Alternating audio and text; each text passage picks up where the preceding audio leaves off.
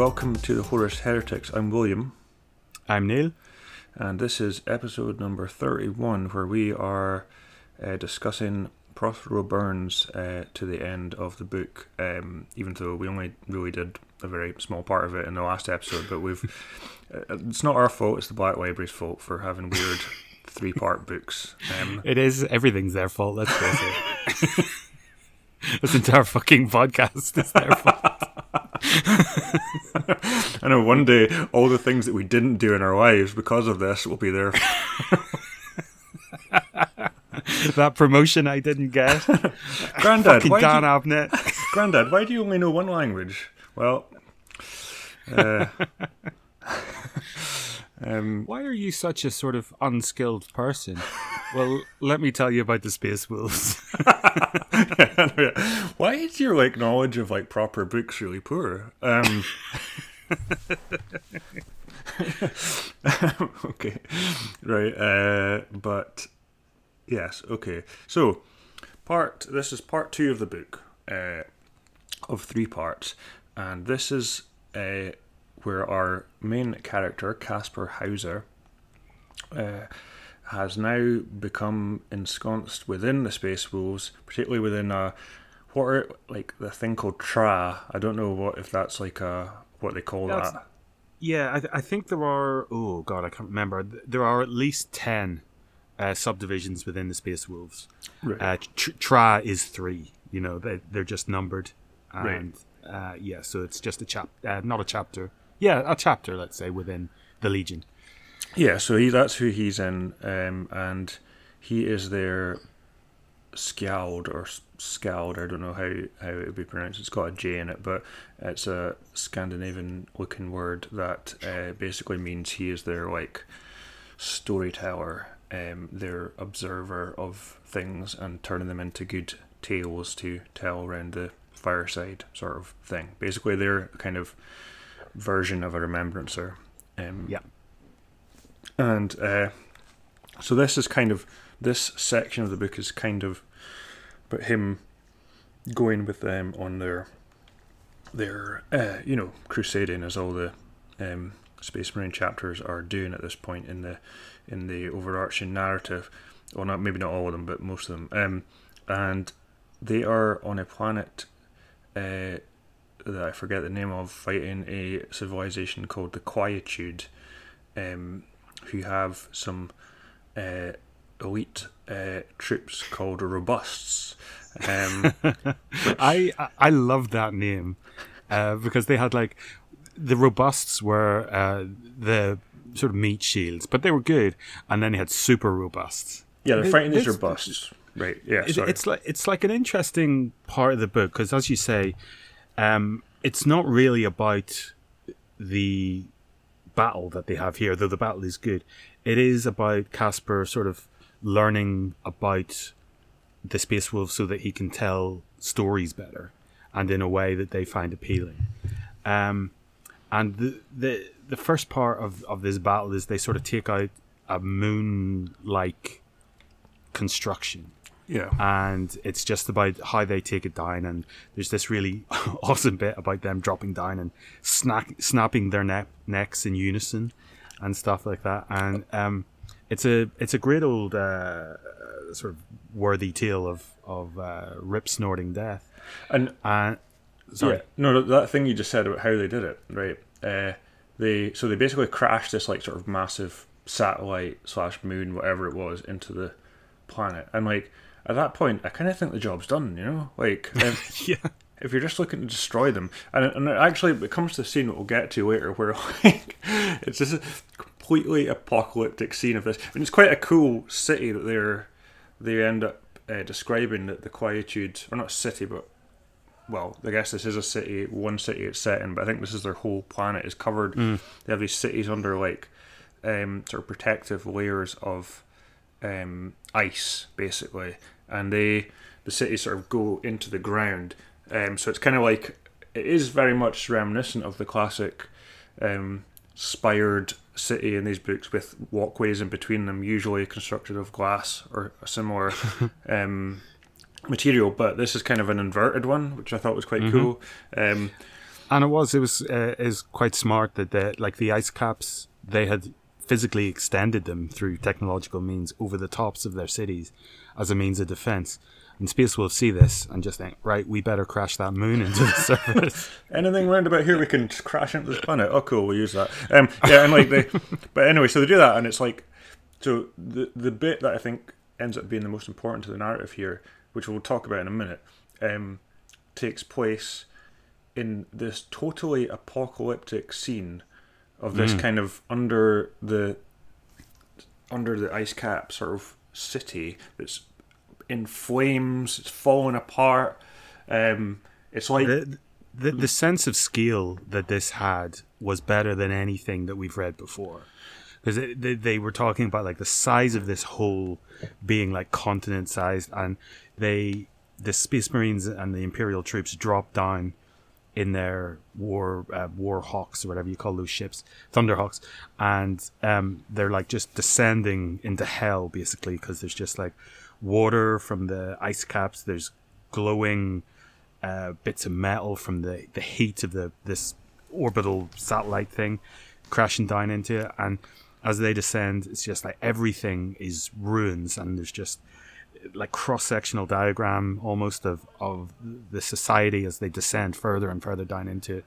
Um, the sense of destruction and the sense of of massive scale was incredible here. I thought this this description was amazing. it was good, it was cool, right? But it didn't make me question.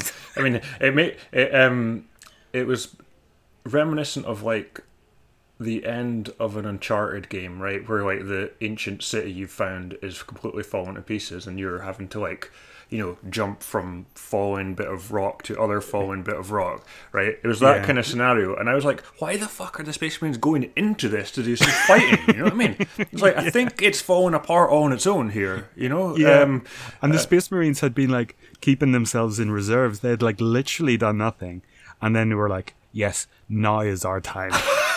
We've completely fucked up the planet.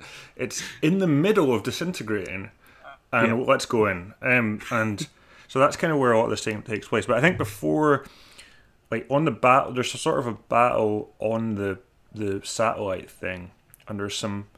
I have some pretty um, vivid accounts of violence from this, um, such as. Uh, the heat beams which split robust armor open in messy eruptions of cooking innards and super hot plate fra- fragments.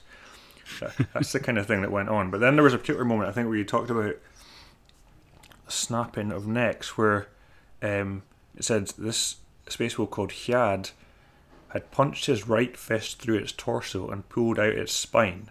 Um, that was that, that was Hyad. The men of Tra agreed. Unflagging, unsentimental. Not the word I'd use, unsentimental, unsentimental for that. Then there's this other bit where it talks about. this is really something. Um, so he tore this. He tore the super robust left head. Left head. Note that the super robusts have two heads. Implant out. Instead, he ripped it clean out of its shoulder socket, socket skull, neck mount, and spinal cord. It came out in a spray like afterbirth. Full tug spat. He gripped the wrenched out piece of anatomy in his right fist by the base of the spine and began to spin it like a slingshot. Then he swung it repeatedly. super, robust in the manner of a ball and chain and didn't stop until its other head was caved in. God, beating beating somebody's head off with his other head. That's that is like a wonderfully strange description. When that you said that after he'd ripped, he punched through somebody's stomach and ripped their spine out through the hole, and somebody went, "Ha, "There's old Hiad, unsentimental as always." Such a weird word. I actually think those are two separate incidents of violence because according to my notes they occur five pages apart, but they're you know quite similar. And um, uh, yeah, unsentimental is one one word for it. Uh, a wrong word for it, probably. But Yeah, absolutely but wrong. A funny one, nonetheless.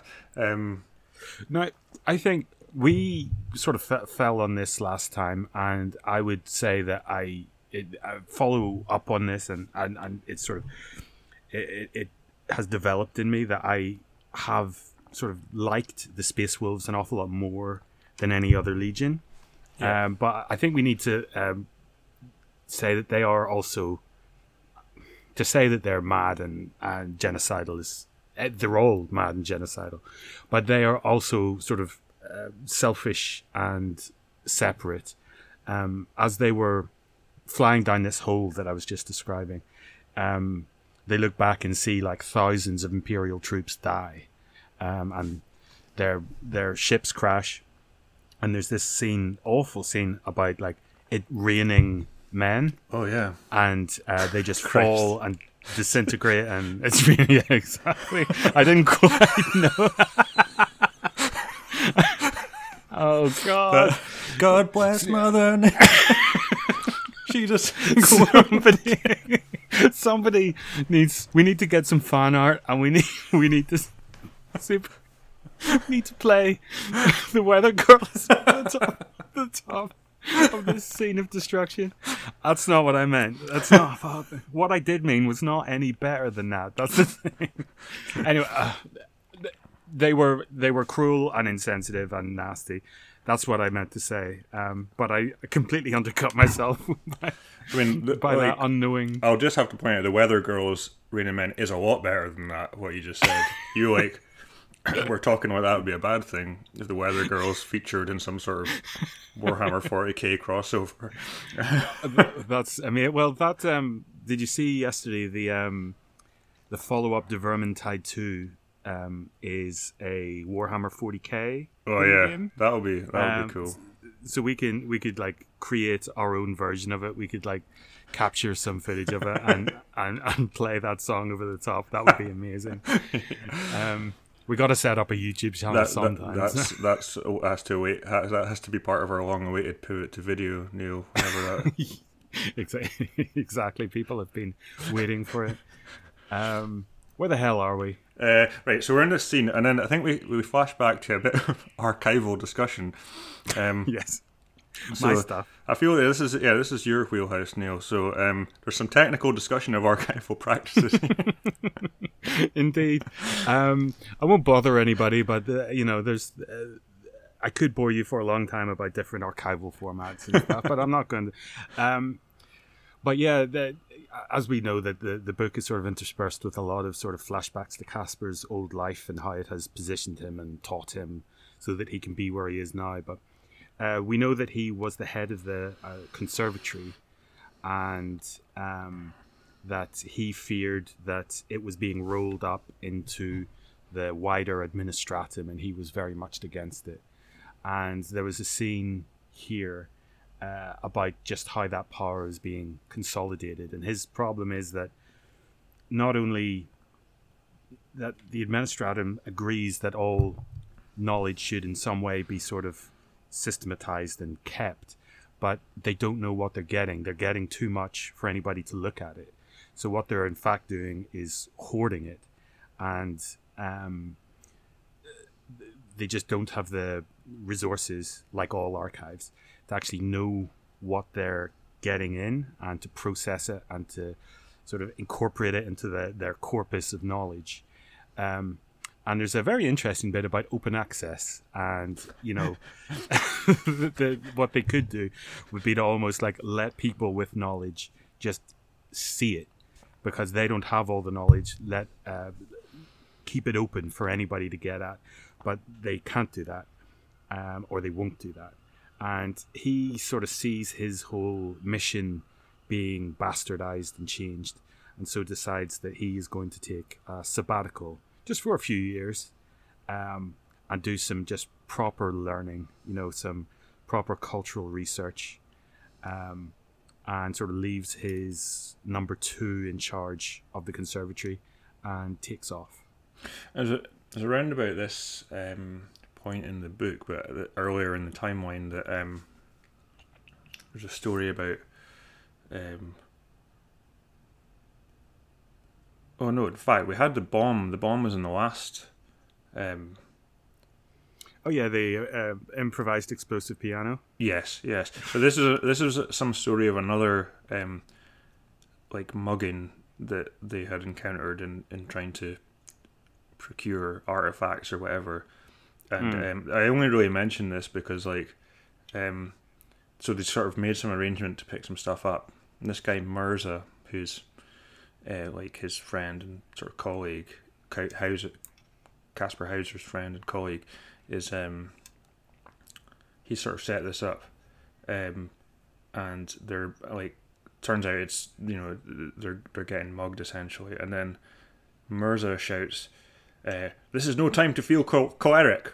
Um, which I thought was a belter when you're about to be mugged, uh, telling yeah. them that there's no time to feel choleric. But um, I think this is also when he reveals some magic powers. Uh, yeah, he makes he makes a guy's head explode or something. Yeah, he says a word and a, a dude dude's head explodes. Um, like Neil says. We'll, we'll, and and we'll revisit that in um, in a future flashback as a sort yeah. of uh, as they discover more about it and stuff. Back on the uh, you know the moon ship has been used to crash into the planet. Um, Hawser meets this important character called Longfang. He's a, a rune priest, and uh, they sort of talk about the nature of what a, a skald is, and why Hawser came to Fenris. Um, and they learn here is where they learn of the Battle of Ullanor, which is um, I think we've spoken about it a number of times is when the emperor and a number of legions in a conjoined attack destroy this enormous orc uh, horde, and at the same time, the emperor leaves the crusade and goes back to, to Earth. Um, and Hawser asks them, like, why are they, why are they annoyed by this? Why has this angered them? Is it that they're not at Ullanor, or is it that um, their Primarch was never considered as War Master when Horus was named War Master. And they respond that it's neither of those things. Um, they wanted to be with their brother legions and to gather and to celebrate. Um, and this was a, like a sort of interesting piece of color, I think, for their legion uh, that they they missed being part of, you know, the overhaul brotherhood of legions but they couldn't be that way because they were always considered barbarous. They were the um, uh, the legion that was that they really took pride in never ever turning down any order. You know, whatever the emperor asked them to do, they would do without any hassle, without any bother. Um, that is their sort of special role. Um, we talked about it last time that um, all the Primarchs had roles. Everybody had a role in you know the, in their weird, and the role of the Space Wolves was to be the executioner, uh, the unthinking executioner, and to do whatever the Emperor told them to do. Yeah, and and it's um, it's kind of talked about a few times how they are, like they're seen as sort of rabid, you know, uh, you know, warriors essentially, but actually they're sort of saying we're actually more trained than than any other, you know, legion yeah. in their opinion because to, to carry out this kind of thing. And there's a bit where I thought was a funny use of a word as well where it's saying right yeah so there's some acts some acts are ruthless some deeds so unpalatable unpalatable that only they can do them it says without qualm or sentiment without hesitation or whimsy um, I mean are the other legions doing it with whimsy I'm not really we haven't met all of them. maybe maybe some of those legions that were exterminated were doing like we're doing genocide in too much of a tongue in cheek way.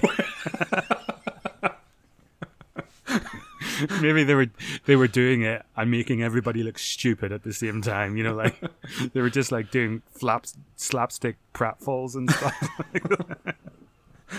um, that's an idea for that's an idea for a a special episode where we we th- we modeled that legion in a sort of whimsical way. And another thing I liked, a feature that they talked about with Space Wolves, I thought was pretty cool. It was that like, um, so it's saying like, where do they find release from like the unstinting combat against mankind's foes? Yes. Says, and the thing that they get a buzz out of is is um, the, as it says, the one thing denied to us, fear because so they try to look for something that can sort of it's like that, isn't it? It's like a rush mm-hmm. or a mm-hmm. thrill of something, and that's like Maleficarum, as they call it, like you know, magic is is is is sort of the main thing highlighted in this book that gives them that. that yeah, so uh, the the skald was like, what what accounts do do the soldiers like most? And Longfang's like, well, the best stories are scary stories. you know they're horror stories because we are the best soldiers, and yet like magic, Maleficarum, we can't do anything against that, and we're sort of bred to not feel fear theoretically, but the stories are where they allow that outlet, you know, free reign, and that is just so much more of a complicated theme than we've heard before, which is the soldiers don't feel fear. Yeah. well, uh, yeah, okay. And then Dan Abnett here is like, yeah, they, they in battle they don't feel fear, but they need an outlet for that somewhere. And the um, Space Wolves have chosen their stories as that outlet. It's just so much more of a believable, yeah. understandable thing. It was good. It was good. Yeah, it really nuanced like this overall storyline.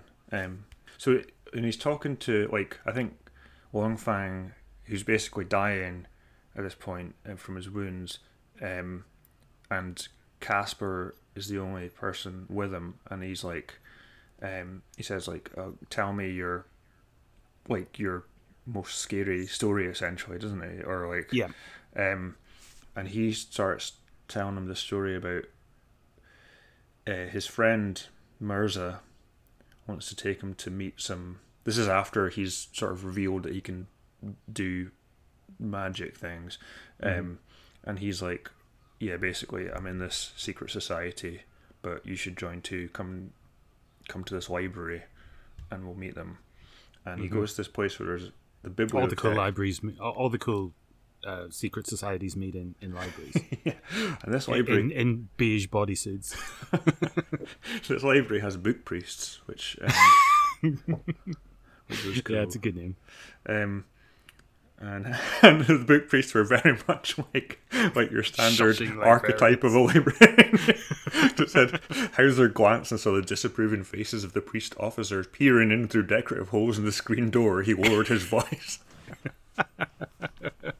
Um, And- so yeah, like um, Mirza takes him and um, uh, sort of introduces him, or no, they they introduce themselves, don't they?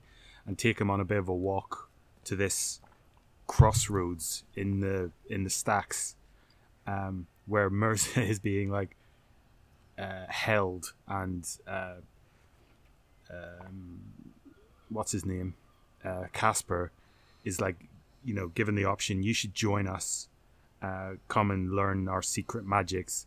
But you know, we are a stupid, silly secret society, so numbers are important to us. So if you're going to take your place, you're going to have to kill your friend Mirza in order to take his place. And what's really good about this bit is Kasper Hawser, like, there's no temptation here for him at all. He's like, y'all are lame. Y'all want me to join your silly little group.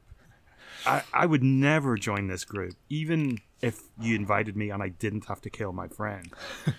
but you're asking me to kill my friend to join your shitty, shitty ass group? Nah. And he just, he just like says, "Come on, Mirza, we're leaving." That's pretty much it. um, yeah, and also like a detail about this library is like it had a kind of like voice controlled sort of computer system, and I was thinking, I'm I'm not totally sure when this book was written, but it was probably at a point when things like Siri were still futuristic. Um, Yeah. And uh, you know that's changed a lot in the ten years Yeah. um, The- or so. People don't then. use those voice assistants, do they? I started using the one on my phone. I must say. Um, Really? Yeah, not not Could- loads, but like in the morning to be like Siri, turn off alarm is my most common usage. Um, Oh wow, Siri must be better than the Android one because it it does not like my accent at all. I have to kind The- of shout at it, but it does sort of work. I was, I mean, I'm totally against like the idea of buying an Alexa and stuff like that. I was like, no fucking way would I buy one of them. But I have sort of gradually started using Siri um, on my phone. Um, but there you go. Uh, Good content. absolute quality content. um, uh, What what happens here? So uh, Longfang is sort of dying at this point as he's hearing this story, and he says, uh, "This is a good tale, but uh, that's actually not your best story of Maleficarum." And uh, and Kasper goes, "No, it is. It really is." And Longfang can somehow see his uh, his past and future, like his death, uh, is affecting his view of time, and can he can sort of look up and down uh, Kasper's thread, as he calls it, and says, "No, you will." You'll know you'll know better ones in the future, but you already know a better one now. You just don't know it yet. Yeah, and it turns so he dies, but it turns out uh, Kasper's been talking to him for like twelve minutes after he dies, um, which kind of he's sort of like keeps thinking about that, and it like this scene was a little bit when I when I first read it, I was a little bit like, well, this kind of this guy Longfang's just sort of introduced and then has this big death scene. I thought it was a bit weird, but it, it it's actually like this is sort of the start of his significance rather than you know yeah, the end he, of it. he- yeah, he, he sort of the questions that he asks and the, the visions that he grants Kasper are extremely important to the, the sort of unfurling of of a kind of who done it story towards the end. Um, and uh, yeah, it, it's it's very good. Um, and his his death sort of hits Kasper very hard, and the the rest of Tra as well. And so they go back up to their ship, and they're traveling to their next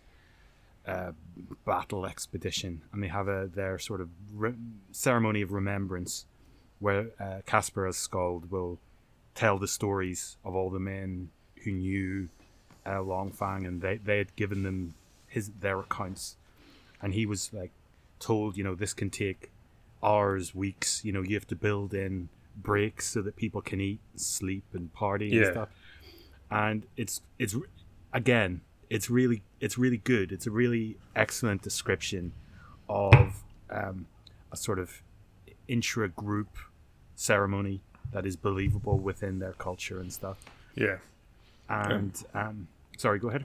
No, I was just going to say, were they doing that on the ship? Because certainly in my head that was like back on Fenris, but um, it could easily be on the ship. I just sort of imagined it there, but it doesn't really matter anyway. That's yeah, that's um, what they were doing. Uh, and sorry, Yeah, and and so the um, the uh, sort of ceremony is going on and on, and and um, Kasper sort of building to his own sort of crescendo.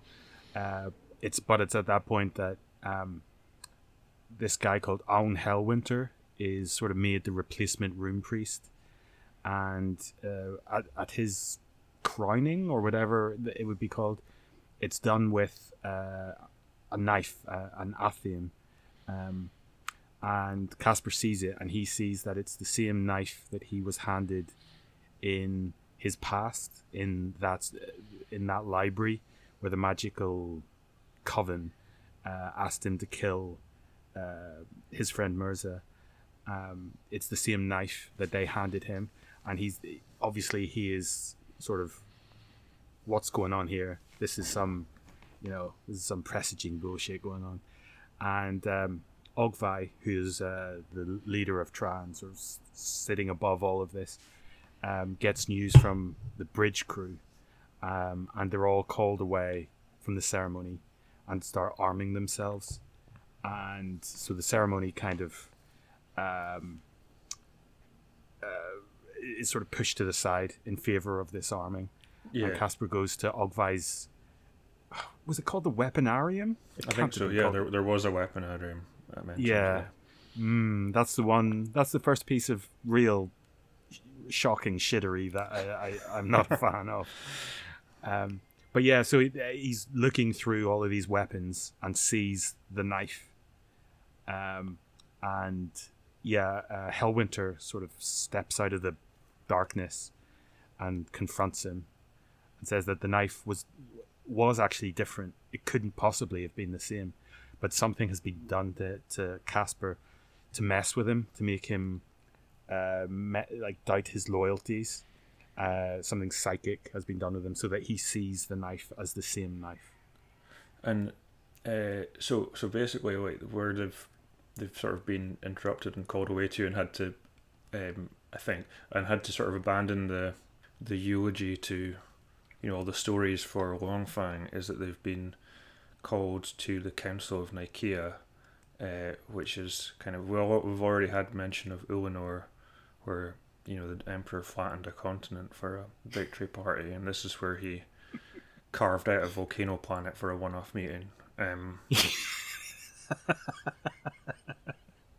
yeah, for for a for a friendly trial. a fair trial.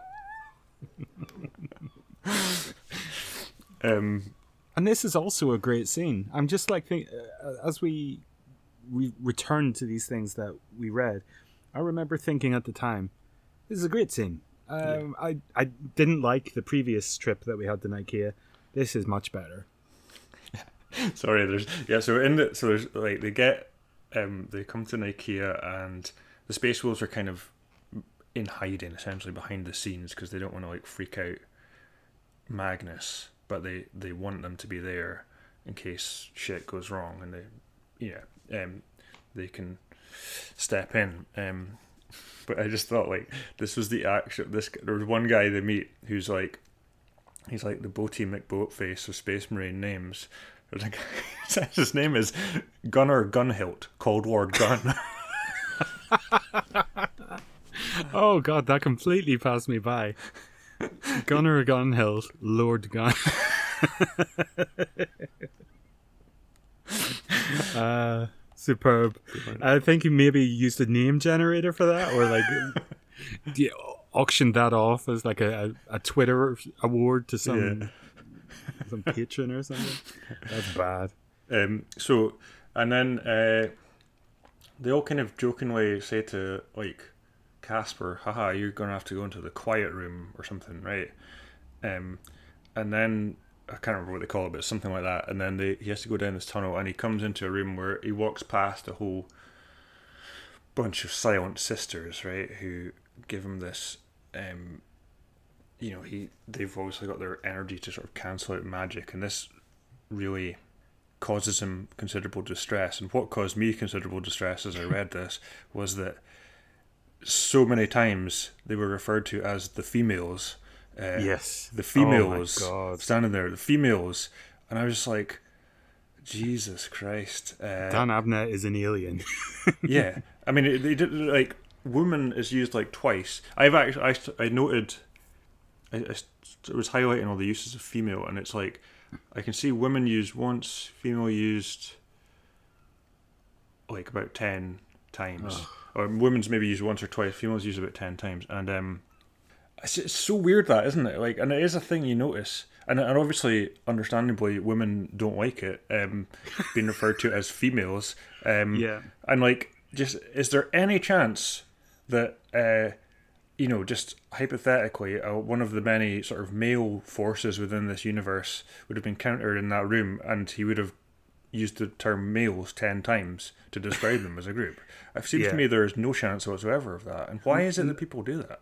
Not uh, at all. It, it's the, it's like a, a weird sort of hyper scientific like use of language that that sort of is a reduction of the person down to a like scientific marker or something. Yeah. It's so unusual. I also and, think it, and sickening yeah. also as well because it's it's all bound up with that kind of meal internet annoyance, isn't it? You know that that kind of um, uh, com- internet commenter, let's say.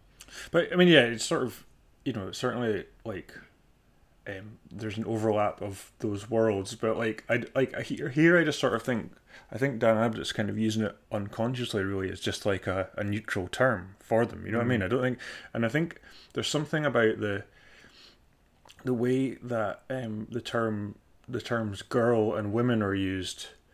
Um, you know, people use the term girl. I think generally for um, much older uh, women than they will for men use the term boys, if you see what I mean. Like, for sure. And I think some people would just get this weird discomfort about like, um, oh no, I, I think of them as a girl, but I shouldn't say that. But I don't think of them as a woman. No, you know, like I'll just use mm. female. That's kind of safe, you know. It's, yeah. But it's actually really shite.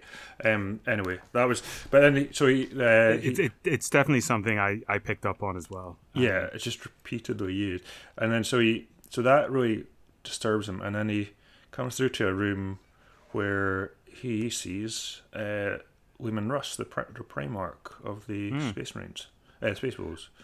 And he uh, he sort of talks to him, but um, he says like, "I thought I thought you could speak the languages of Fenris," And Kasper is saying, "Yeah, I'm speaking them right now, idiot." and and he's going, "No, you're not, dickhead." and, and so um, it, he sort of remembers back, and he's thinking like, "Okay, so when I was kind of rebuilt from my sleep, they sort of made me a super young man again, and I'm stronger and faster than I was." But they said they, they didn't touch my mental acuity. They didn't. I, I didn't know these languages, and so I think he sort of equates it then at the minute that that is another source of magic. You know that that came from magic, I should say, and is likely another sort of gift from the magical implanter that um, uh, Hellwinter sort of mentioned uh, to him about that, he'd been messed with. But now there's sort of the like uh, Leman Russ takes him out to chat to some other space marines and stuff, and there's this really quite weird uh, reveal and conversation where it's revealed that he is basically was set up like over decades to be a spy uh, yeah. on the space wolves, but they knew that all along and kind of. So what does anybody do when they know there's a spy in their midst?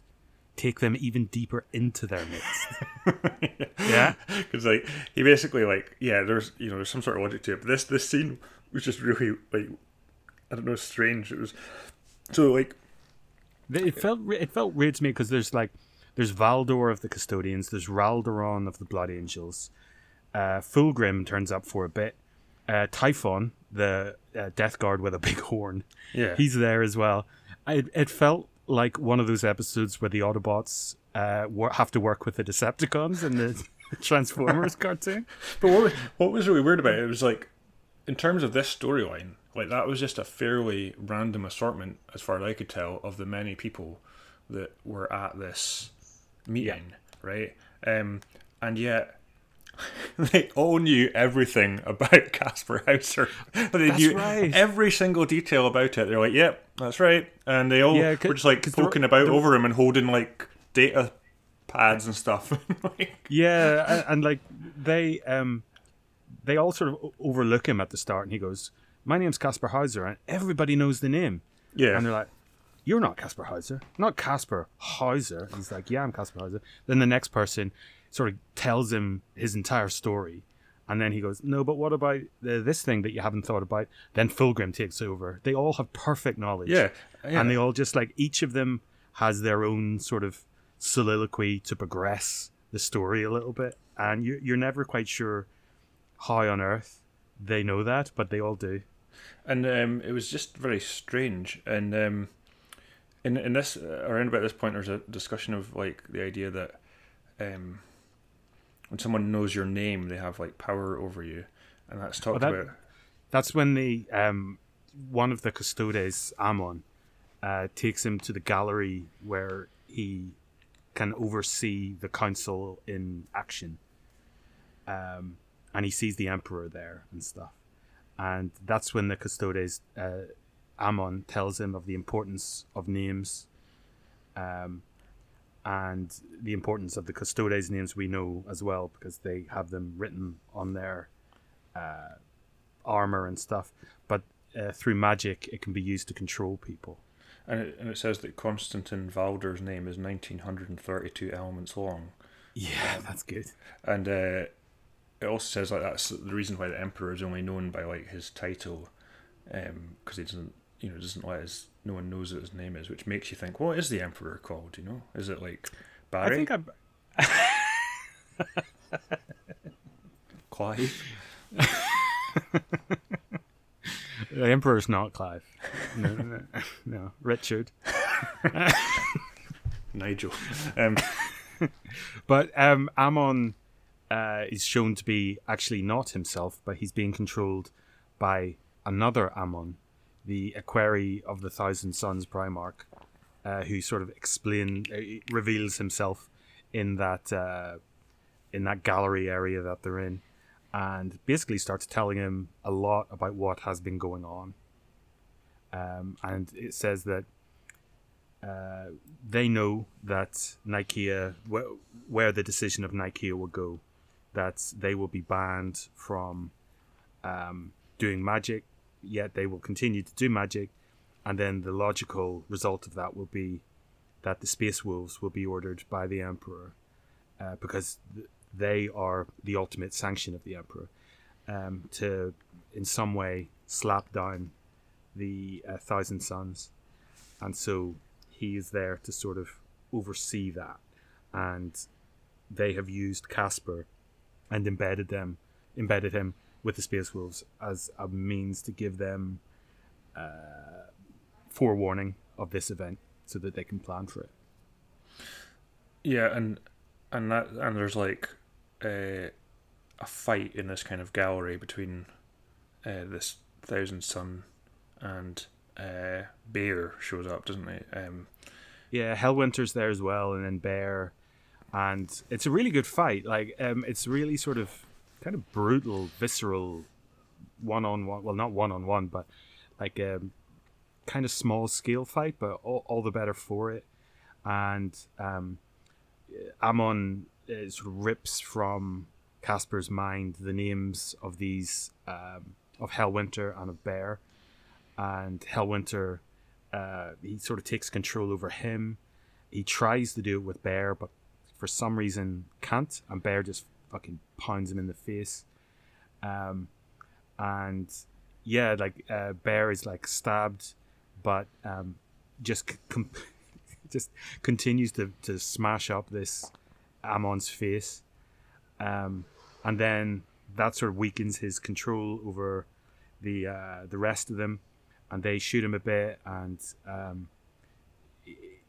he sort of uh, what he runs away and is sort of holding his sides, and you think, oh, this sounds to me to be the initial symptoms of flesh change. At least to me, that sounded that way.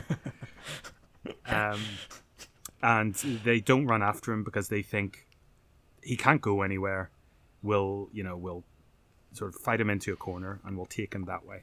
But unfortunately, that doesn't work, and he gets away.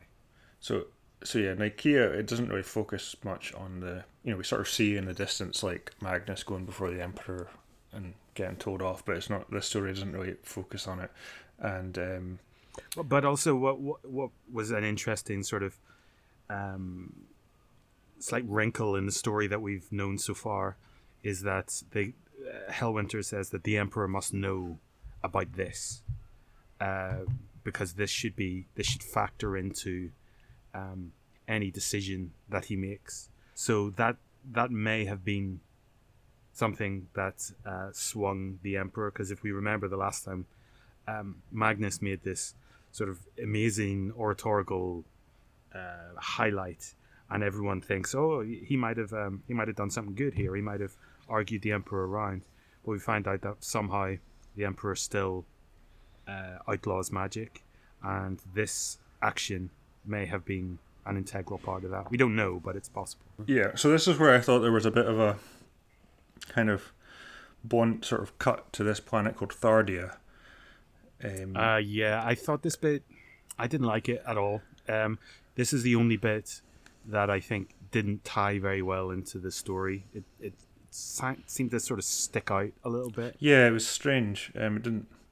Um, and but basically, what's going on is that I don't actually know, or like, if the the whole if if all if the Space Marines on ma- Space Wolves on mass or on this planet, or if it's just, um, if it's just uh, Kauser and a couple of the, um, you know, a few of the the sort of uh, magic ones that are there with them, um, whatever they call them, I can't remember. But like uh, the guy, um, author There's- Wyrdmake, who was a big part of the the Thousand Sons book, is there. Yeah, Uh, there's uh, Ada Halfwolf, Yeah, Ada Halfwolf, Hail- later on becomes Hailwolf. Full- Heel Wolf, becomes Full Wolf. yeah. Um, and there's And what's his name, Hellwinter. Uh, Hellwinter. Hellwinter. Aun Hellwinter is a good name. I mean, And I just wanted to say that. Yeah, and he's been kind of he's been sort of taken um uh Hawser through this kind of process of almost kind of like um med not really meditation but sort of trying to dig into this particular memory um Yeah, it's it's has. like a directed dream. He's been having this sort of recurring dream of life, uh, well, of the, the part of his life just before he left uh, for um, Fenris, where he's in this um, bed chamber and he's woken up. He's got this weird feeling. He goes and looks out, but in the reflection in the window, he sees this person and he says, But you can't be here. And he's sort of being helped and being directed by Hellwinter to kind of direct his dream a bit more to make it more lucid and to see who that person is because they think this is key to finding out who planted him as a spy and exactly in what way they fucked with him. Yeah. And um, they've been doing that, and somehow um, Ada Halfwolf is um, uh, involved, and he is he has like too close a contact with the magical being, and the magical being fucks with him a bit and turns him into a shadow wolf, which is nice. And there's a bit of a boring fight. I don't know if you want to go into more detail than, No, no. than this than me, but I just I I, I won't because I just didn't think there was any point to it really. No, it was, a, Um, it was a strange little bit, and and yeah, so they, they kind of overpower this wolf, or or this like their their colleague friend who has been possessed by this wolf, and um, then they sort of take him back to the rest of the space wolves, I guess, where um, and he is um, so he sort of turns back into himself, but he uh, he sort of says something about the the plot against Horus with the ana, athame knife and stuff that we've talked about elsewhere, or weapon, whatever it is. Um, and um, uh, like, well, thanks for that, but we can't have you around being a sort of wolf possessed thing. So he shoots him in the head. Um, Yeah. and that's uh, so. Then we pretty much cut to um,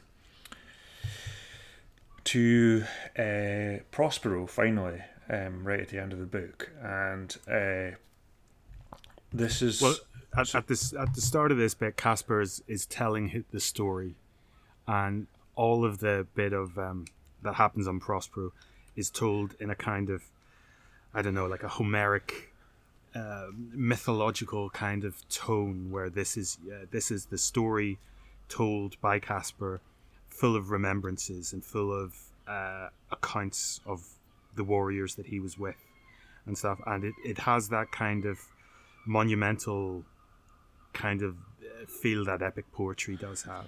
And I, I quite liked it, actually. I thought that was quite a good approach to, you know, Yeah, me, definitely me too. Yeah, covering sure. something that had already been covered in the series, you know. Um, Hmm. But um, And and I know we we spoke like uh, the last time we were reading the a Prospero book, and we we kind of assumed this book would be uh, a kind of Rashomon, you know, version, a, a different version of the same story, but it's not at all. But yeah, it's um, for all of that. I think it it really works.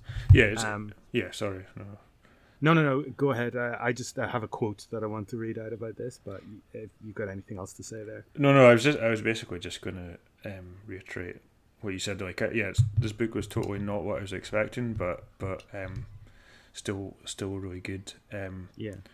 Um, uh, this the battle is really described in kind of very much the same way as the last book was. Um, so I won't go into too much detail, but there was an amazing line um, when Kasper is sort of remembering some of the you know the heroic dead of the Space Wolves, um, and he remembers the the ones that were killed. If you remember, there's like a sort of park where uh, the Thousand Sons make their final line, and they're that that's when they first start using magic in a sort of sustained way, and that's when the Space Wolves start uh, taking some significant losses. Excuse me. Um, and there's this uh, there's like a, a kind of shopping list of death that he reads out. Oh, yeah. That's just really funny. So he goes, OJ died there too, turned inside out by a warlock's gesture. Svessel too, split in two by an invisible blade. His blood came out with great explosive force, like liquid from a pressurized cask. Heckin, cooked inside his armor. Orm Ormson, exsanguinated. Vossel, blinded and pulped, like a like a snow pelt, gutted and decapitated. Bian fell, engulfed in a cold blue fire that consumed him but would not go out. Sven Sorrel withered to a vile powder, and and then the best one, Erdor transmogrified into a twisted, steaming, inhuman stump. Yes, that was that was good that stuff. was a tremendous bit of writing. and well delivered, Neil. There, I must say, I like the, the note of pathos in the in, in the one that was turned into a blue flame or whatever it was that wouldn't go out. yes, yes. Um, I thought there was something somewhat wistful about that death, but like just the the, the way that like Ormormson exsanguinated. He just gets one word: Vossi blinded and pulped. blinded first before being turned into a Jesus pulp. Christ. Yeah. um, there was also a funny bit. Well, there's, there's a couple of funny things here I noted, right? One of which is uh, they're talking about sort of the great cities of mankind, you know, so places like Alexandria and Memphis with slightly different spellings. And then it talks about uh, a London. Um, did you note the spelling of this? Uh, Uh, I I didn't. it was capital L apostrophe U capital U N D O N E. Um, so, London. which I thought was very funny. Um, and then there was also, well, yeah, just while we're covering sort of, you know, uh, gory deaths, there's a bit where it says, I just was was um, this phrase caught my attention. A steam of blood vapor wafted out from his cooked brain case. Yeah, I love it. But this was also there's this this, this bit reminded me of like just like, you know how like sometimes you get reviews and things like TripAdvisor of like TripAdvisor of like um you know cultural heritage sites. It just seems like weirdly inappropriate that they're being like reviewed in this way, the same as like you know uh, Yeah. and um. this, this struck me as just like the these wines for some reason reminded me of that of, of like a TripAdvisor review. It said, "Fine alabaster steps detailed with gold led up to a portico of portico of glass and silver. The only thing that marred the entranceway was the stream of blood running down the fine steps from the sprawled body near the top. It's like four stars, you know. Um, like overall an excellent experience, but you know the stream Could of have blood. cleaned the blood up.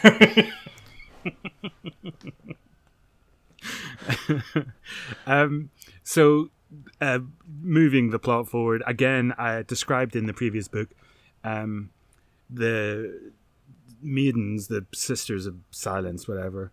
Um, they, you know, have about them in the in the battle, save everybody else, and so allow the space wolves to actually get to the um, Thousand Sons and starts murdering them. Um, Kasper relives his dream again, uh, but this time he sees that shock horror. It's actually Horus in the mirror, and um, Horus explains that what he's actually been doing this entire time is somehow somehow um, making it so that the uh, emperor would have to send the space wolves against the thousand sons and that he, this was all part of his game. He would destroy both legions because the things that he's worried about most are the magic of the thousand sons and you know the the executioner style mass brutality of um, the space wolves so he's sort of taking them off the board at this point um, and Kasper's like there's no way to Kasper's um, credit he's like there's no way you did that and he was like no I did uh, and it hasn't worked perfectly but um, the Thousand Sons will mostly be destroyed. Uh, they'll have taken a good chunk out of the Space Wolves, but the Space Wolves are still around. But Magnus has now turned to my side, so uh, it's even better actually. And um, they're kind of like uh, Kasper again, to his credit. I don't think I actually believe that. And then he sees um, a, there's a bit of Horus being like chopped up a bit, and he sees um, it's actually Mirza, his friend, that is the one that he saw uh, back then. Um, and again, it's not Mirza. it's actually just a demon monster. Yeah, it's it's it's like the you know it calls itself the primordial annihilator, and it's like the demonic force of the warp.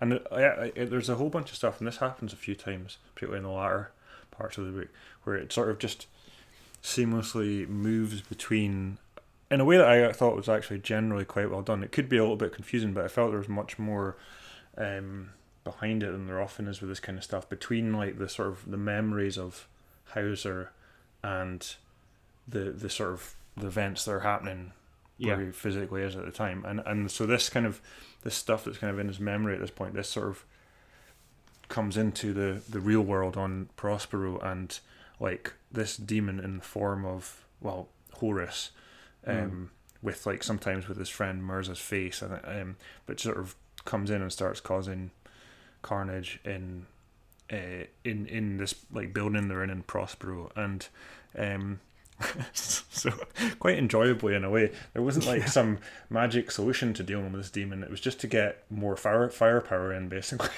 yeah, exactly. And this is the first time like we have seen dreadnoughts before, um, but the dreadnoughts are described as five meters tall, and that is much bigger than they have been in my head. um, but yeah, they they um, they get the um, dreadnoughts just on either side of it, and um, it's described in the book as the firepower macerates the demon. so uh, yeah, they just like heap on loads of bullets and destroy it, and that's it. Yeah, although they do like yeah, I for, wait, I forgot to say that the the Silent Sisters who are with them, they have to like it only really becomes possible to properly a destroy it point. when they come in to kind of stop its magic power. Um, and then basically the this so so obviously you know the the war in Prospero goes as we already know it does from the other book, um, and basically uh, he but in this in this dream situation that he was in or remember memory dream type thing he uses the kind of magic word that Mirza had used against the the muggers back on that planet ages ago. And um, that like hurts for a moment the the demon and sort of gives him the opportunity to destroy it and I think it's makes makes his face explode. yeah hurts hurts um, and No, you're right. You're right. That would hurt. You're right. then uh, so because of that like the space wolves are obviously don't like any sort of magic stuff but they do they do quite like him um, and so they said well we're not going to kill you but you're going to sort of live underground next to all the dreadnoughts um, and Yeah. that's sort of but with the implication that he sometimes gets pulled out to tell stories and stuff um, yeah, exactly. Well, we'll warm you up every few hundred years so you can tell a story, and then back you go. Yeah, so that was that was how it um, it ended, and uh, yeah, and and in my version of the book, we had another nice afterword from a from uh, Dan Abnett, um, which was which was quite quite interesting actually. So like, well, part of it is which I thought was funny was that he was like. He basically was saying like he doesn't like space wolves, and he was like, "Oh yeah, things like space wolves and orcs, you know, they're great in the in the game as like units in the game, but like they're just you know they're just stupid like to to write about." I was like, for someone to who writes these about all the rest of the stuff in this in this universe to to come out with that, I just thought was was kind of funny. Um, and uh, as if like you know, yeah, I don't know. I just thought it seems like there's a lot of other. You know, if you're going to take exception to those two things, I'm sure there's plenty of other things that would fall under that category. But anyway, um, and he sort of he uh, makes a lot of Scottish jokes about Graham McNeill um, involving references to like Braveheart face paint and stuff like that. Um, and in the discussions they were having, and like in what is surely the dream, you know, someone who's a total fan of these books and like and someone who wishes they could write for them, like this must be the total dream scenario. He says, "We were sitting in Bugman's bar after a Horus Heresy writers' room meeting, um, and uh, Bugman's bar, if you don't know, Neil, is I don't know. is um, at Games Workshop's like headquarters in Nottingham.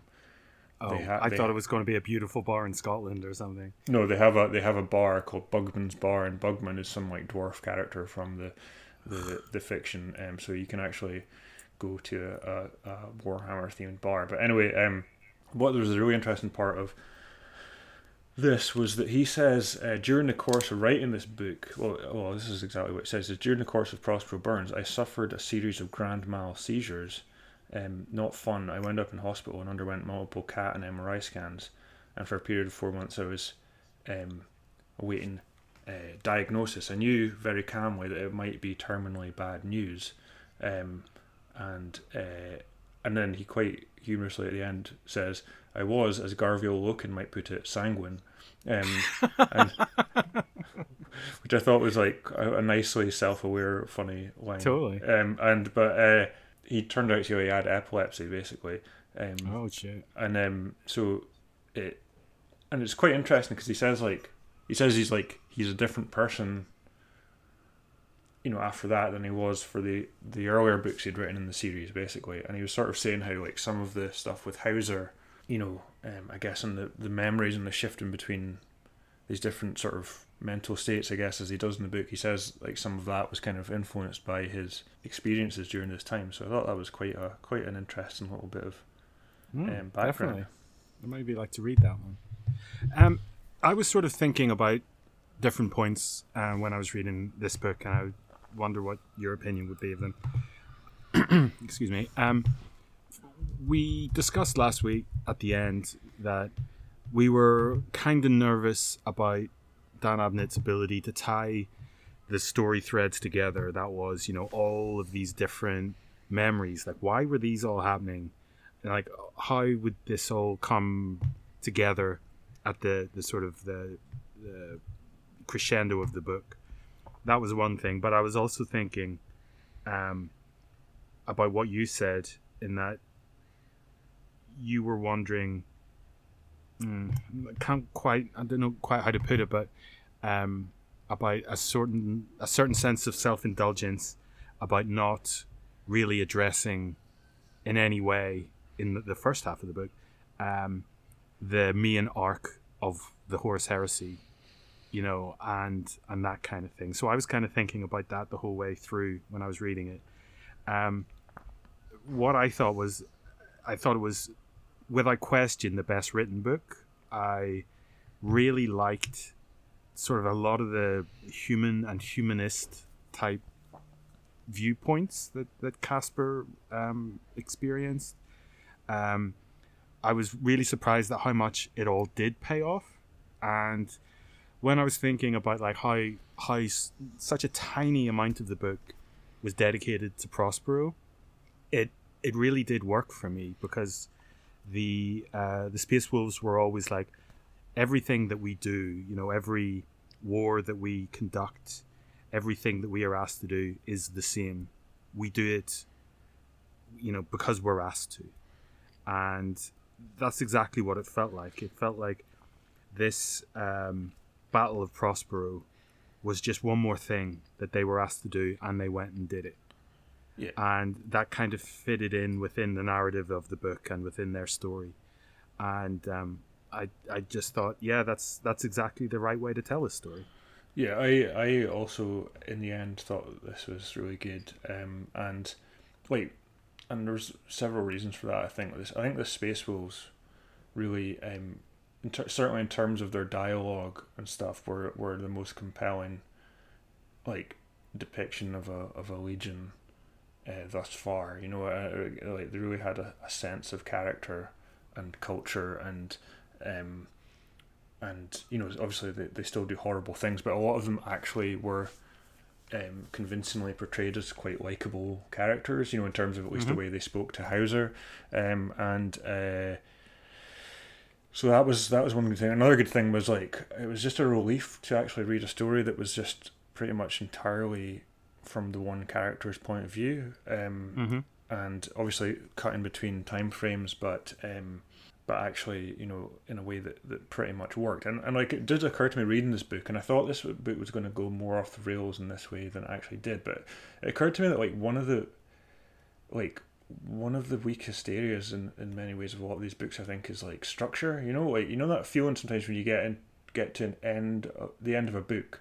And I don't mean like in a way that the story is all tied up. I mean in terms of the structure and you just think like everything's sort of you know comes together and works, and you see why every bit of the book was there, and it's like really satisfying in Yeah. that sense. You know, like it strikes me that there's very often the case that I don't feel anything like that at the end of one of these books. You know, it's sort of jumping between these different scenes, and it's you know it's kind of trying to fit into the bigger structure, but as a standalone thing, it doesn't feel, you know. Doesn't Yeah. doesn't quite work that way, and and this book, I, I would say it had a couple of missteps in that regard, but overall, it's probably the one that's most like all the messing about with flashbacks and stuff all did kind of did seem to come together in a way that um Yeah, made the totally. whole story work. I, I think I think that's almost um, brought more into focus when there are those slight missteps, like the Ada Half Wolf thing. yeah, Like that's a character who was introduced, killed, and discarded within a few pages, really, and his story didn't really do an awful lot. Like you could you could have done it with the characters who were already there yeah, and stuff like that. But I think that was a misstep, and I'm kind of letting it off the hook because everything else was so much better. But a lot of the other books have far more of those within them, yeah. and they go on for longer and stuff. And yeah, they're just not. Um, you just can't forgive them as quickly as you can in this one. and, Uh, so I think you're right, definitely. and and we often sort of say this, but like that, you know, that kind of structural issue. A lot of that does probably stem from the time frames in which these kind of things are written. You know, because it's like, um, you know, restructuring something majorly or, or throwing out big parts of a book, which you'd ideally want to do to make it as good as it could be, Mhm. is presumably not that easy to do when you just need to get the stuff on the page and printed Yeah, you know, and out in a, in a, time frame of whatever, like, um, fairly short one anyway. Um, but yeah, overall, I think this is definitely one of the best, if not the best, we've read so far. yeah, without question. But yeah, okay, so um, thanks very much for listening. Um, you can get us at uh, horusheretics at gmail.com. Um, and uh, yeah, we appreciate all your listens. Um, you know, we sometimes we just do this sort of for our own entertainment just throw it out into the void. And turns out some people do do listen to it, so that's quite nice. Um, uh, so yeah, um, I guess we'll see you for episode thirty-two, which I believe is on the. I think the next book is another short story collection. It is it's called The Age of Darkness, and I'm really looking forward to a few more short stories. Cool, that sounds fun. So we will be back with the first part of our discussion of that in a couple of weeks. So we'll see you then. Cheers.